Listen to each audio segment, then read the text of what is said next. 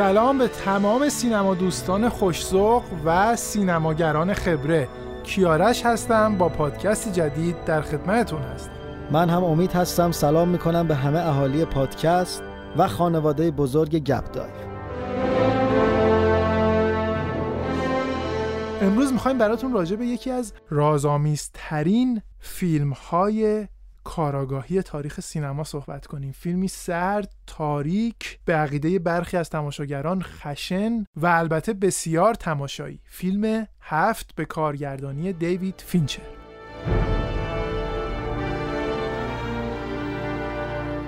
خب کیارش آهنگساز این فیلم هم هممون با فیلم Lord of the Ring می‌شناسیم و کلی هم در موردش تو اون پادکست صحبت کردیم. آهنگسازی نام آشنا به نام هوارد شور.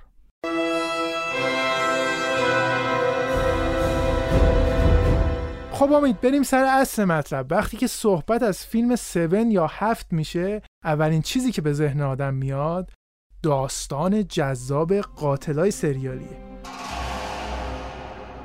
امیدوارم تو زندگی تا حالا با یه قاتل سریالی روبرو نشده باشی. اتفاقا من فیلمایی که راجع به این موضوع خیلی علاقه مندم و انگیزشون همیشه برام جالب بوده. قاتلای سریالی از دهه 80 میلادی به یکی از موضوعات جذاب سینمایی تبدیل شدن. و ما می‌بینیم که از این دهه فیلم های زیادی با موضوع دستگیری یا قتلهای فجی توسط این قشر از تبهکاران ساخته میشه. اصلا یه زمانایی انگار یه موضوعاتی تو سینما یهو داغ میشن و یه دهه می‌بینی کلا راجع به اون دارن می‌سازن مثلا یه زمانی راجع به زندان میساختن. فرار از زندان. این نکته کاملا درسته اما قاتلای سریالی از جمله موضوعاتی هستن که تقریبا بعد از داغ شدن هیچ وقت اون جذابیت اولیه‌شون رو از دست ندادن و همچنان هم اگر یک کارگردان و فیلمنامه نویسی داستان جذابی داشته باشه مخاطبا از اون داستان حتما استقبال می‌کنن.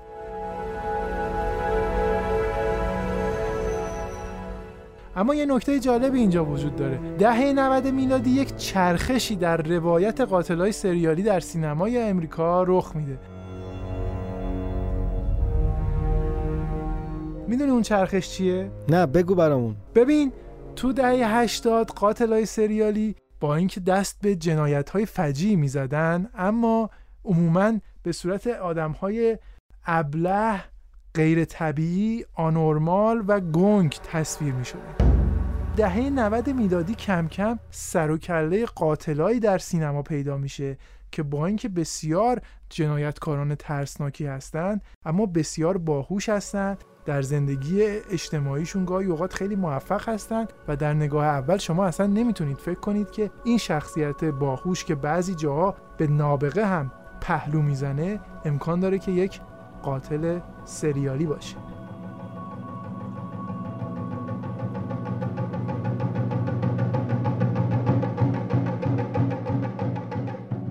بله اتفاقا موضوع فیلم سکوت برهام در مورد همین هست و میشه گفت یه فیلم خیلی مهمیه.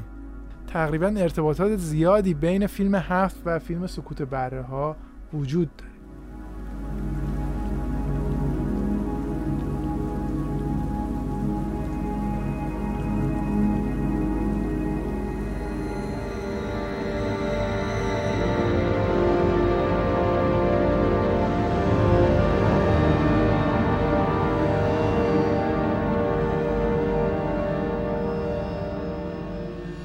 هفت در سال 1995 میلادی ساخته میشه.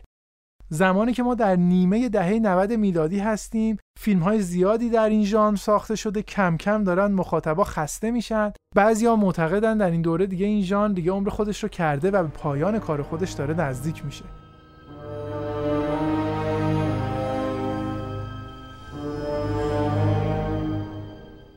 در این حال و هواست که دیوید فینچر به عنوان کارگردانی که جوان همون موقع محسوب می شده تصمیم می‌گیره تا فیلم هفت رو بسازه و با اون بار دیگر مخاطبان و علاقمندان به این ژانر سینمایی رو مجذوب و غافلگیر کنه. حالا که این صحبت ها شد بهتر ما هم بیایم راجع به دیوید فینچر به عنوان اصلی ترین عنصر ساخت فیلم هفت صحبت بکنیم. چی میشه که دیوید فینچر پاش به سینما باز میشه؟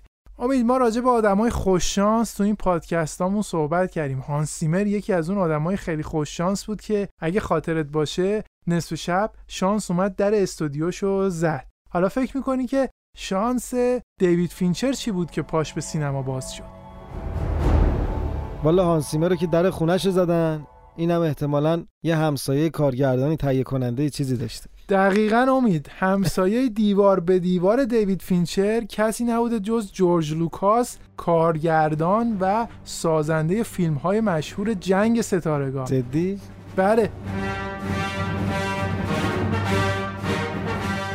این باعث میشه که دیوید فینچر در همون دوره نوجوانی بره در استودیوی ساخت جلوه های ویژه جورج لوکاس مشغول به کار بشه. از اونجا به سینما پاش باز بشه. بعدم که دیپلمشو می‌گیره دیگه اصلا خودشو درگیر دانشگاه و اینا نکنه. از همونجا یه ضرب چی؟ اولین کار خودشو توی فیلم استار وارز The Return of Jedi به عنوان دستیار بخش جلوه های ویژه دشت کنه.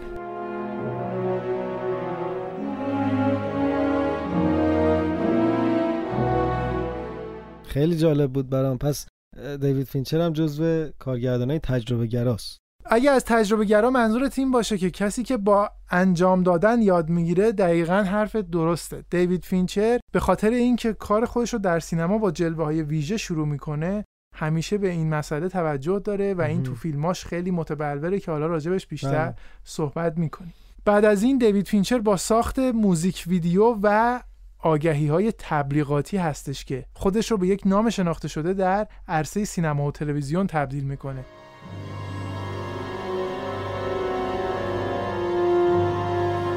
بله به نظر آشنایی زیادی هم با موسیقی داشته و به خاطر تجربه‌ای که برای ساخت موزیک ویدیو داشته با خواننده های مشهوری مثل مدونا هم همکاری کرده موزیک ویدیوهای دیوید فینچر خیلی مشهور هستند. برای برخی از اونها جوایزی برده. برای یکی از اونها جایزه گرمی رو در سال 1994 دریافت کرده. اینها همه برگهای زرینی هستند که در کارنامه جوانی دیوید فینچر ما با اونها برخورد می‌کنیم.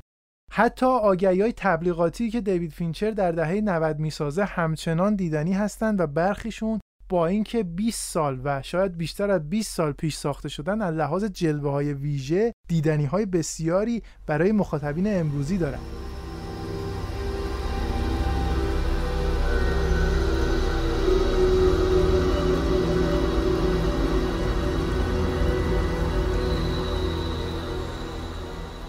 با اینکه دیوید فینچر فیلم های زیادی در رابطه با قتل و قاتل های سریالی ساخته اما تا حالا یک قطره خون در فیلمهاش استفاده نکرده و هر خونی که شما می‌بینید در این فیلم ها ریخته میشه خون دیجیتال هست که با جلوه های ویژه ساخته شده.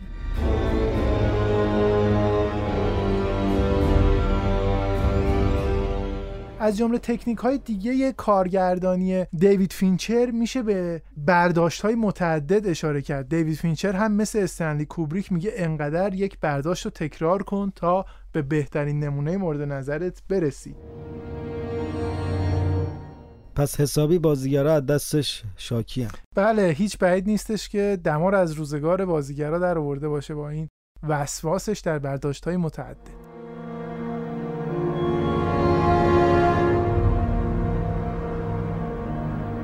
قبلا اشاره کردیم دیوید فینچر خیلی به جلوه های ویژه اهمیت میده. شاید براتون جالب باشه که بدونید فیلم Social Network این کارگردان با هزار صحنه که با جلوه های ویژه ساخته شدن از فیلم گودزیلا با 900 خورده ای صحنه جلوه های ویژه جلوه های ویژه بیشتری داره. اما هنر دیوید فینچر در این هستش که به سبکی از جلوه های ویژه استفاده می‌کنه که شما به عنوان تماشاگر اصلا متوجه نمیشید که صحنه الان به صورت واقعی فیلم برداری شده یا اینکه با جلوه های ویژه ساخته شده.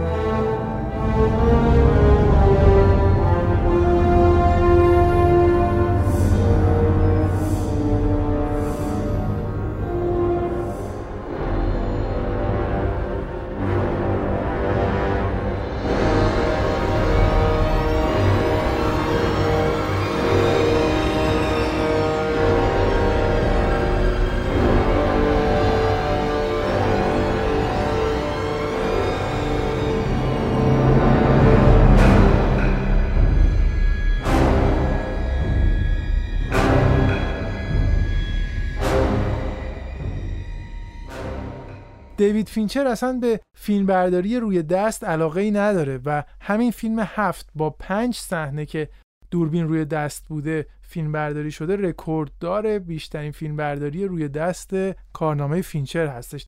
در بقیه فیلم ها یا اصلا فیلم برداری روی دست وجود نداره دوربین روی دست وجود نداره یا اگر صحنه هست که به این سبک فیلم برداری شده نهایتا یکی یا دو, دو مرتبه این اتفاق براش افتاده.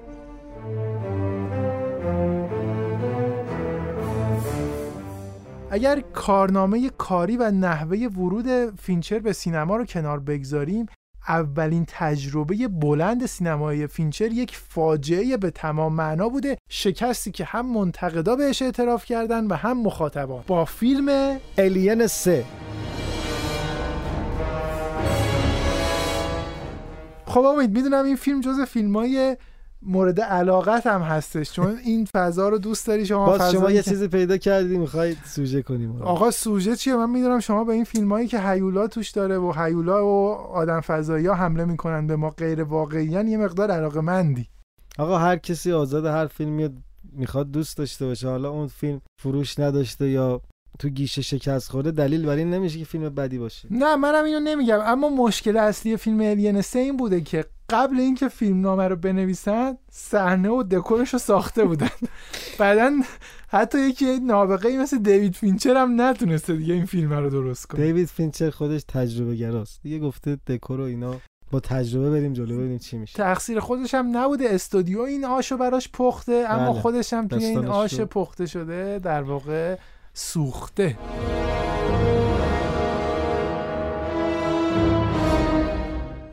سه رو که دیوید فینچر می‌سازه. اصلا کلا اون شکستی که می‌خوره افسرده میشه. دیوید فینچر میگه آقا من سینما رو بوسیدم گذاشتم کنار میرم همون موزیک ویدیومو می‌سازم همون تبلیغمو می‌سازم. اصلا نخواستم دیگه این سینما رو. تا اینکه در سال 95 گذارش میفته به فیلمنامه فیلم هفت. فیلمنامه ای که اون رو اندرو واکر به رشته تحریر در آورده بود.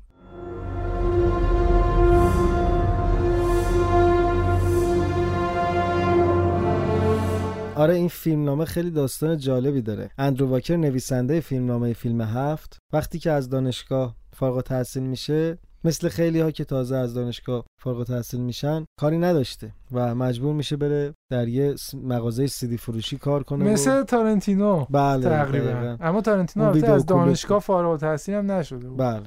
و احتمالا به خاطر حتما می‌خوای بگی که لحاظ مالی هم بعضیش بله. جالب نبوده این باعث شده بوده حسابی به هم بریزه درست بله. میگم و همه اینها دست به دست هم میده و باعث میشه که فیلمنامه فیلم هفت رو بنویسه یکی از تلخترین فیلمنامه های تاریخ سینما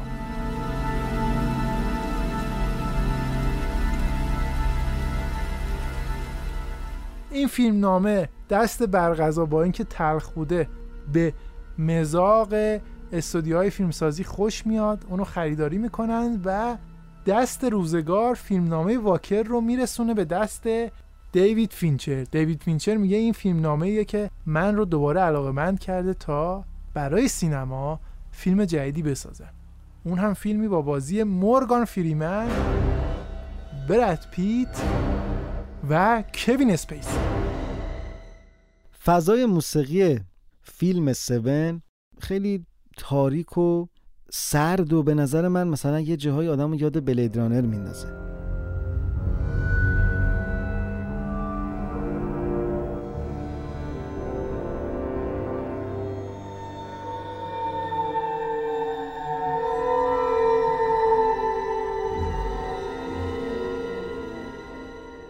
یعنی فکر می‌کنی که سبک نئونواره یه ذره؟ آره دقیقا. نه هم تو هم همچین حسی رو داری به فیلم. ببین خب شهری هستش بعد خیلی بارونی بله. خاکستریه یه چیز خیلی جالبش اینه که تو موسیقی که داری میشنوی توی فیلم بلید رانر خیلی الکترونیک سنگینه خیلی کاملا سینتسایزریه آقا و انجلیس کارش درسته بله و یه دنیای خاص اصلا خودشو داره. اونم می‌تونیم بگیم انتظاییه بله کاملا خب. انتظاییه اما اینجا شما موسیقی که داری میشنوی موسیقی بیشتر آکوستیکه. درسته از تکنیک های الکترونیک هم درش استفاده شده اما بیشتر صداهایی که داری شما میشنوی ارکستراله. یعنی اگه بخوام یه نمونه مثلا ارکسترال و یک نمونه الکترونیک رو در مقابل هم قرار بدیم از سبک نئونوار تا حدودی. در موسیقی مت در موسیقی مت می‌تونیم این دوتا فیلم ها یعنی بلید رو تو زمینه الکترونیک و سون رو در زمینه آکوستیک.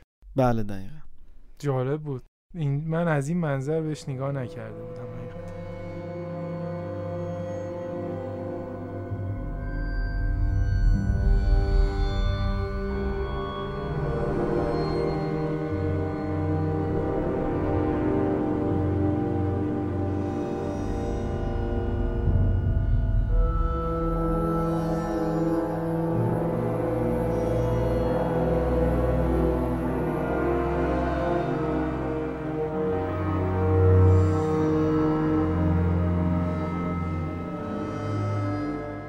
ببین امید ما می‌دونیم که فینچر خیلی به سبک کاراگاهی علاقه داره. خیلی از فیلماش یا اصلا شخصیت اصلیش کاراگاهه یا یه اتفاقی میفته که ما به عنوان تماشاچی توی مسیر خیلی کاراگاهانه با کنجکاوی و پرسجو گام به گام هی کشف می‌کنه اصلا یکی از دلایل دیگه که من گفتم Blade Runner همین کاراگاه بودن اینا بود. حتی تکنیک فیلمسازی فینچر هم بعضی میگن عین کنار هم قرار دادن پازل های یک معماست. انگاری همونجوری که داستان کاراگاهیشو داره تعریف می‌کنه تو اون ساختن این فیلم نامه هم که تو دستش هست داره دونه دونه پازل ها رو کنار هم می‌ذاره تا ما به عنوان مخاطب بفهمیم که این شکل نهایی چی است.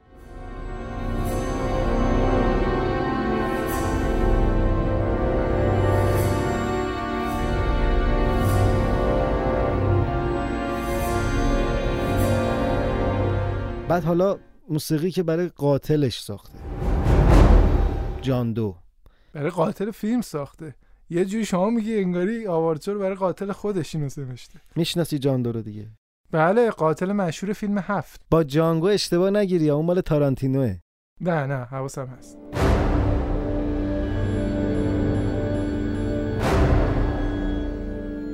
انگار هوارد شور ایده Lord of the Rings و یه ذره خفیفتر داشته.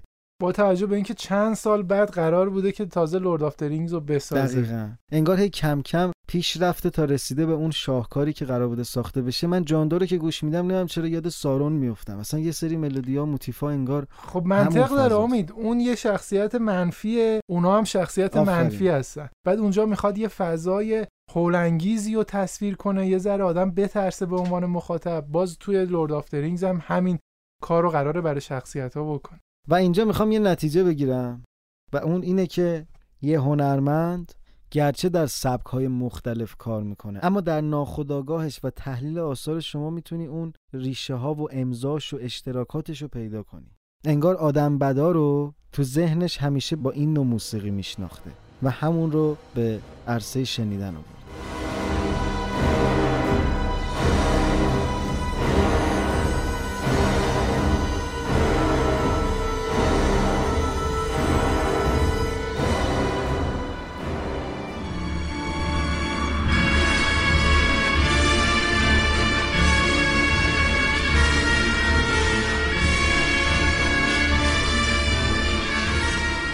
برای علاقمندان دیوید فینچر باید اشاره بکنم که این کارگردان فیلم جدیدی در دست تولید داره که نهایتا یکی دو سال دیگه چشممون به جمال این فیلم هم روشن خواهد شد. داستان فیلم در مورد چگونگی ساخته شدن فیلم همشهری کین یا Citizen Kane به عنوان یکی از مشهورترین فیلم های تاریخ سینماست. امیدواریم که این فیلم هم فیلمی دیدنی باشه مثل همه فیلم هایی که دیوید فینچر تاکنون ساخته و ما از دیدنشون لذت بردیم. به استثنای فیلم Alien 3 با این توضیحات این قسمت از پادکست گپ دایو رو به پایان می‌برم. من این نکته هم اشاره بکنم که این پادکست از جمله پادکست های درخواستی بود. بنا به درخواست مخاطبان به این فیلم ما پرداختیم. اگر شما هم درخواستی دارید برامون از طریق شبکه های اجتماعی یا وبسایت ملودایو ارسال کنید تا در مورد موسیقی متن و فیلم مورد علاقه شما در پادکست گپ دایو صحبت کنیم تا پادکست دیگر خدا نگهدارتون. امیدوارم مثل دیوید فینچر همیشه امیدوار باشید و کارهای بزرگ انجام بدید. خدا نگهدار.